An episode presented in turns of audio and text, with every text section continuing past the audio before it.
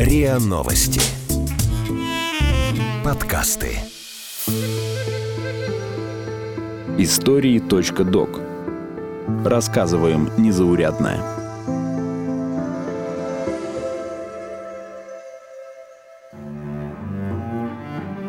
Кембриджская пятерка. Агенты СССР на пороге ядерной войны.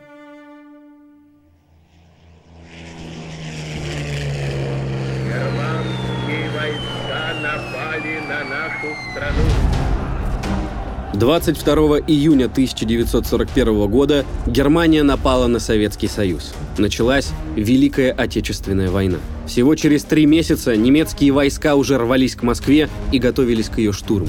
Красная армия сражалась за каждый метр земли. Все силы были брошены на то, чтобы замедлить приближение немцев к столице. Советский народ стоял насмерть. В 20-х числах сентября, всего за несколько дней до начала битвы под Москвой, советское руководство получило секретное сообщение, рассказывает историк и политолог Вероника Крашенинникова. фронт гудит под ударами жесточайшего традиционного оружия Третьего Рейха. И в этот момент в Москву от Кембриджской пятерки поступают первые сообщения о разработке Западом нового грозного оружия – ядерного оружия.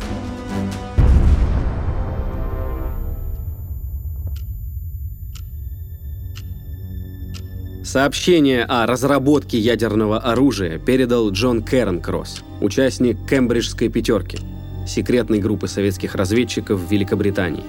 Кембриджская пятерка – это группа британских интеллектуалов, которые встали на сторону Советского Союза в борьбе против фашизма и за справедливое общество. Вместе они вошли в историю как самая успешная разведывательная группа в истории спецслужб. Они работали на протяжении нескольких десятилетий и принесли огромную пользу советскому государству и советскому народу. О том, как агенты «пятерки» скрытно работали в британских спецслужбах, готовили Советский Союз к войне и помогали громить Третий Рейх, мы рассказывали в других эпизодах серии. Очень важным вкладом Кембриджской пятерки в безопасность Советского Союза была информация о строительстве ядерного оружия на Западе. Было известно, что и в Германии, и э, в англосаксонском мире ведется работа над атомом, по расщеплению атома. Немецкая ядерная программа стартовала в гитлеровской Германии уже в 1939 году. И годом ранее ученые физики в первый раз, впервые в мире, кстати говоря, осуществили искусственное расщепление ядра атома урана. И параллельно в 1939 году Соединенные Штаты начинают свою ядерную программу. Ну и, конечно же, американские разведчики пытались похитить информацию у Германии о их процессе. Подобными исследованиями занимались и советские ученые. Профессор Игорь Курчатов уже в 1933 году возглавил оргкомитет первой всесоюзной конференции по атомному ядру. Эта конференция собиралась в Ленинграде. В ней участвовали ведущие советские и зарубежные ученые. И Курчатова считают родоначальником советского атомного проекта. Но из-за начала войны работа с атомом была прервана, а институты эвакуированы на восток страны. Советской разведке ставили несколько задач. Выяснить, какие страны заняты разработкой атомного оружия, узнать, на каком этапе находится исследование и, по возможности, заполучить научно-техническую информацию. Важнейшую роль в разведывательной деятельности сыграл Леонид Квасников – что касается советской работы над э, атомными вопросами, уже в мае 1940 года недавно созданную научно-техническую разведку возглавил Леонид Квасников. Это очень важное имя в сфере разведки по атомным вопросам. И он был одним из инициаторов начала работы внешней разведки по атомной тематике. Осенью 1940 года внешняя разведка СССР поставила задачу выявить всю информацию о создании урановой бомбы. В оперативной переписке проект создания атомного оружия в США и Англии получил кодовое название «Энормос», в переводе с английского «чудовищный». Именно Леонид Квасников дает указания зарубежным резидентурам начинать собирать информацию по ядерным вопросам. И таким образом, меньше чем через год товарищ Кернкросс как раз уже и поставляет вот такую информацию.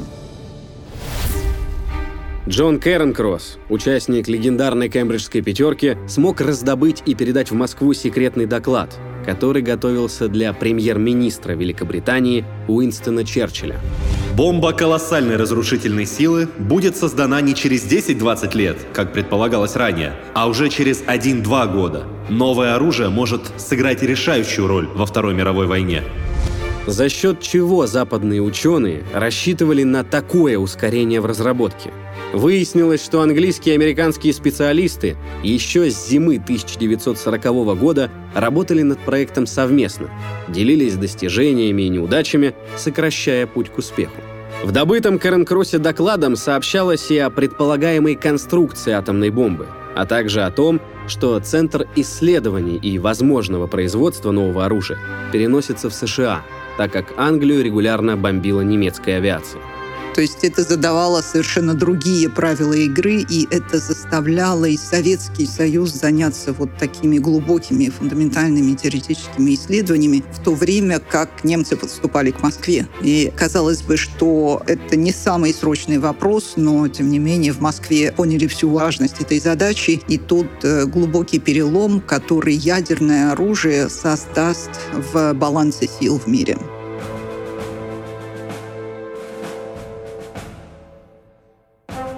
Но как советский разведчик смог раздобыть этот сверхсекретный доклад? Джон Керенкросс, сын лавочника из Шотландии, единственный участник «пятерки» не аристократического происхождения. Благодаря выдающемуся интеллекту и невероятной трудоспособности в 1934 он поступил в престижный Кембриджский университет. Джон был убежденным коммунистом и антифашистом. В 1937 году он принял предложение работать на советскую разведку и стал пятым участником Кембриджской пятерки. Закончив университет, Джон был на расхват. Прекрасное знание иностранных языков и блестящие успехи в учебе позволили ему устроиться в МИД Великобритании, затем в Министерство снабжения, а летом 1940 года Джон стал личным секретарем титулованного политика лорда Хэнки – кто такой лорд Хенки? Это было средоточие всех секретных дел в Британии. Лорд Хенки курировал одновременно и военно-промышленный комплекс, и вопросы подобные созданию вооружений, новых вооружений, и различные секретные дела, которыми Великобритания в то время занималась. Лорд Хенки был трудоголик. И таким же трудоголиком был и Джон Кернкросс. Так что в этом отношении они очень хорошо сработались. А Джону Кернкроссу, кстати говоря, тогда был было всего лишь 27 лет. Не устаем удивляться, какой самоотдачей, как ответственно и как компетентно работали вот эти молодые кембриджцы. Британский атомный проект носил кодовое название Tube Элиус – трубный сплав. А проект Соединенных Штатов назывался Урановый комитет. Он стал предшественником Манхэттенского проекта. Вскоре Кэрон Кросс совершил очередной прорыв в атомной разведке. Очень важный фрагмент информации, который поставил Джон Кем Кросс, это определение исходного материала для супероружия – обогащенный уран. И подтверждающую роль сыграли и поначалу непонятные сигналы из захваченных фашистами стран. В частности, в Норвегии уже велись тайные работы по добыче урана. Само по себе это было непонятно, но в свете того, что сообщал Джон Керт Кросс о создании ядерного оружия, все становилось на свои места. Затем в 1942 году Джон Кернкросс сообщает о том, что Канада подключилась к производству ядерной бомбы, так что таким образом партнерство расширялось. Леонид Квасников разработал для советской разведки план действий а руководитель НКВД Берия поручил ему подготовить Сталину доклад о разработке атомной бомбы на Западе. В октябре 1942 года в СССР приняли решение о развертывании работ по созданию атомного оружия. Сталин созвал узкое совещание, на котором кроме Берии и Молотова присутствовали крупнейшие советские ученые. Именно тогда было принято постановление ГКО номер 2352 об организации работ по урану. Академии наук СССР поручили возобновить работы по исследованию атомной энергии и до 1 апреля 1943 года отчитаться о возможности создания атомного оружия. Также в 1942 году в Казани была создана лаборатория номер два, которой поручили заниматься вопросами атомной энергии и, в первую очередь, созданием атомного оружия. Возглавил ее известный физик Игорь Курчатов, с которым внешняя разведка и лично Леонид Квасников тесно сотрудничали. Говорит Москва. От Советского информбюро. Войска Первого Белорусского фронта под командованием маршала Советского Союза Жукова при содействии войск Первого Украинского фронта под командованием маршала Советского Союза Конева после упорных уличных боев завершили разгром берлинской группы немецких войск. И сегодня, 2 мая, полностью овладели столицей Германии городом Берлином. Вечная слава героям, павшим в боях за свободу и независимость нашей Родины. Да здравствует победоносная Красная Армия и военно-морской флот!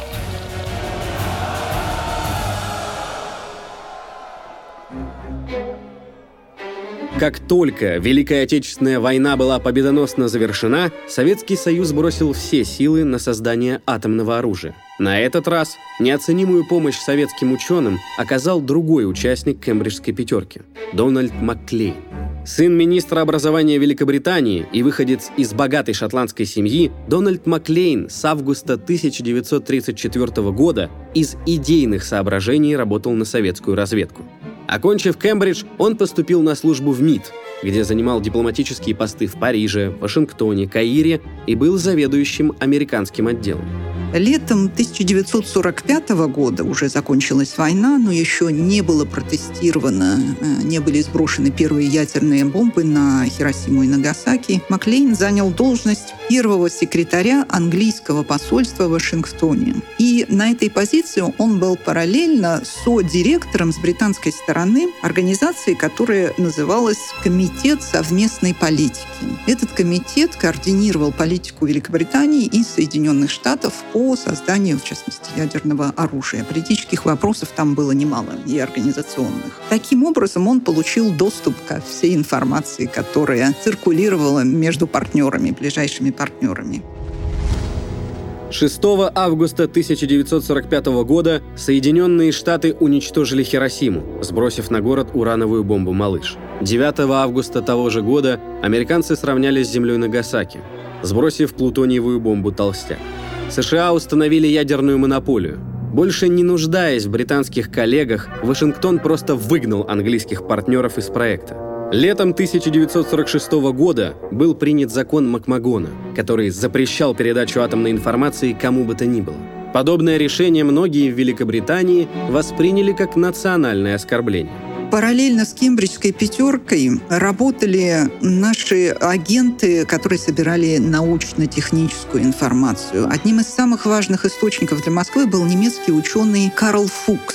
Он бежал в Британию после прихода Гитлера к власти, затем переехал в Соединенные Штаты и работал в составе британской группы в Манхэттенском проекте в Лос-Аламос в департаменте теоретической физики. В 1950 году работа Фукса на Советский Союз была раскрыта, и он получил 14 лет тюрьмы. 9 лет он отсидел, и затем его отпустили жить в Берлин. Уже там Фукс получил высокие награды от э, ГДР, э, высший орден Карла Маркса и советский орден Дружбы народов. Интересно объяснял его коллега, австрийский физик Виктор э, Вайскопф, который работал с Клаусом Фуксом, мотивацию немецкого ученого. Цитата. «Он был убежденным коммунистом. Он полагал, что атомная бомба не должна принадлежать принадлежать только западному миру. Равновесие должно существовать. Конец цитаты.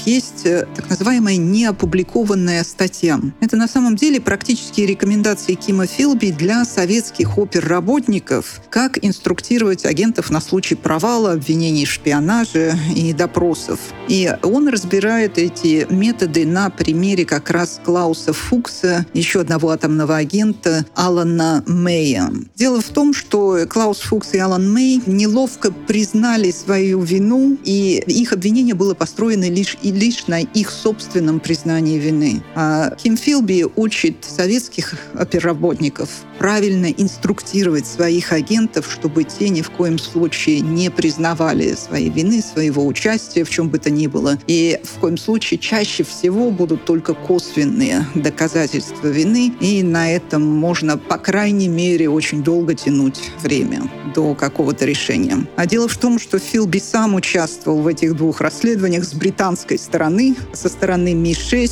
и в случае с Аланом Мэем он успел предупредить московский центр, потому что он должен был встретиться с ним. Таким образом, он предупредил, и контакт с ученым был отменен, но Мэй тем временем сделал неловкое признание своей вины, был арестован и пока получил 10 лет принудительных работ. И его арест стал первым публичным доказательством для Соединенных Штатов того факта, что Советский Союз собирает информацию о ядерной программе США. И в случае с Клаусом Фуксом также убедительные доказательства его вины отсутствовали, и обвинение в суде было построено исключительно на основе саморазоблачения. Ну и, конечно, самая известная пара советских агентов в Америке — супруги Юлиус и Этель Розенберги. Для сбора информации Юлиус создал сеть, в которой было, по крайней мере, 18 инженеров, работавших в разных э, секторах военно-промышленного комплекса Соединенных Штатов и сообщавших э, ему информацию по прогрессу в строительстве бомбы. Постепенно, после ареста Фукса, расследование дотянулось и до Розенбергов, и эта пара получила смертный приговор. В их защиту выступали самые известные люди от физика Альберта Эйнштейна до писателя Томаса Манна и даже римского папы Пия XII. Но, тем не менее, президент Уайт Эйзенхауэр подтвердил приговор за весь период Холодной войны Розенберги были единственными гражданскими лицами, которых в США казнили за шпионаж. Другой участник кембриджской пятерки, Ким Филби, находился в эпицентре Холодной войны с самого ее начала. В 1945 году Ким руководил девятым отделом секретной британской разведки Ми-6, работа которого заключалась в борьбе с Советским Союзом и коммунистическим влиянием Великобритании. Филби предупреждал советскую разведку о планах англичан. Еще не дождавшись окончания войны, в Лондоне приступили к работе против СССР, чтобы не дать Москве расширить свое влияние в Европе. Уже в следующем году, 5 марта 1946 года, в американском городе Фултон прозвучала знаменитая речь Уинстона Черчилля. Не секрет, что всю жизнь он был ярым антикоммунистом, а по его мнению, именно коммунистические идеи представляли главную угрозу остальному миру. Тень упала на сцену, еще недавно освещенную победой Альянса. Никто не знает, что Советская Россия и ее международная коммунистическая организация намерены делать в ближайшем будущем, и есть ли какие-то границы их экспансии. Его выступление длилось всего 15 минут 48 секунд. Но за это время Уинстон Черчилль успел опустить железный занавес между Западом и Востоком, положив официальное начало холодной войне. В конце 40-х годов Ким еще был в рамках Ми-6 резидентом британской разведки в Стамбуле. А Турция после войны стала очень активным и лояльным партнером Соединенных Штатов. Через Турцию британская разведка стремилась засылать агентов в Советскую Грузию. И на самом деле, как Ким рассказывает в своих мемуарах, борьба за агентов шла нешуточная. Борьба между британцами, американцами и даже турками. Потому что всем хотелось иметь информацию, а материала для формирования агентов было не так много. Конечно же, очень активно работали с коллаборационистами и с теми, кто еще после гражданской войны, после революции переехал на Запад. Но, тем не менее, было конечное число людей, и когда нужно было засылать агентов в Грузию, дело уже дошло до поисков среди эмигрантов в Париже. И из Парижа прибыли несколько молодых гавриков, которые которые Грузии никогда не видели, про Грузию слышали только от своих родителей. Ну, хотели поучаствовать в чем-нибудь таком. Их обучили как смогли, однако британская разведка давала им свое задание, грузинская эмиграция в Париже давала им свое задание, ну, а турки старались последние сутки держать этих грузин, иностранцев, в своих руках, чтобы снарядить их еще и своим заданием. Как только они прибывали в Грузию, естественно, они сразу попадали в руки советской разведки и советских пограничников, и судьба их была незавидна. Ну и потом также и в Прибалтийские республики тоже засылали. И Ким имел очень плотное отношение к работе в отношении Албании, на работе британцев. Да, потому что были попытки организовать переворот в Албании как в государстве советского лагеря. Ким Филби очень эффективно этому попрепятствовал. Летом 1949 года Ким получил телеграмму из Лондона. Ему предлагали пост представителя Ми-6 в США для поддержания связи с ЦРУ и ФБР. Как позже рассказывал сам Ким Филби, «Мне потребовалось всего полчаса, чтобы принять это предложение. Тем временем Джон Керенкросс также активно ворвался в разведывательную гонку холодной войны. В 1949 году он работал в казначействе и, казалось бы, какая там может быть стратегически важная информация. Однако он передал в Москву документы об организации, которая только создавалась и на первых порах оставалась загадкой для СССР. Эта организация позже станет известна как НАТО. Так в Советском Союзе смогли отследить, на что конкретно тратятся деньги и сформулировать гипотезы о планах и целях нового альянса.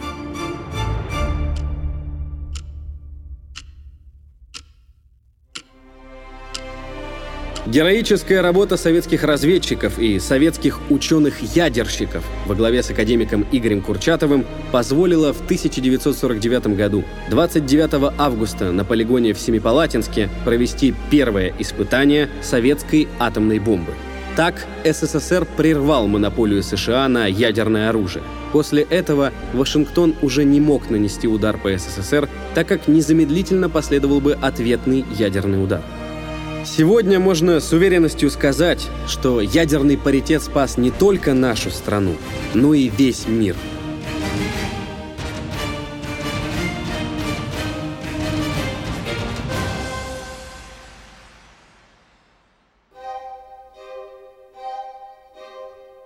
Вы слушали эпизод подкаста «Истории.док». Этот выпуск — часть серии про Кембриджскую пятерку — Эпизод подготовлен совместно с Музеем современной истории России и проектом cambridge5.ru. Сценарий эпизода Артем Буфтяк. Эксперт эпизода Вероника Крашенинникова. Голоса эпизода Артем Буфтяк, Игорь Кривицкий и Наталья Шашина. Звукорежиссер Андрей Темнов. Слушайте эпизоды подкаста на сайте ria.ru, в приложениях Apple Podcasts, CastBox, SoundStream и на Яндекс.Музыке. Комментируйте и делитесь с друзьями.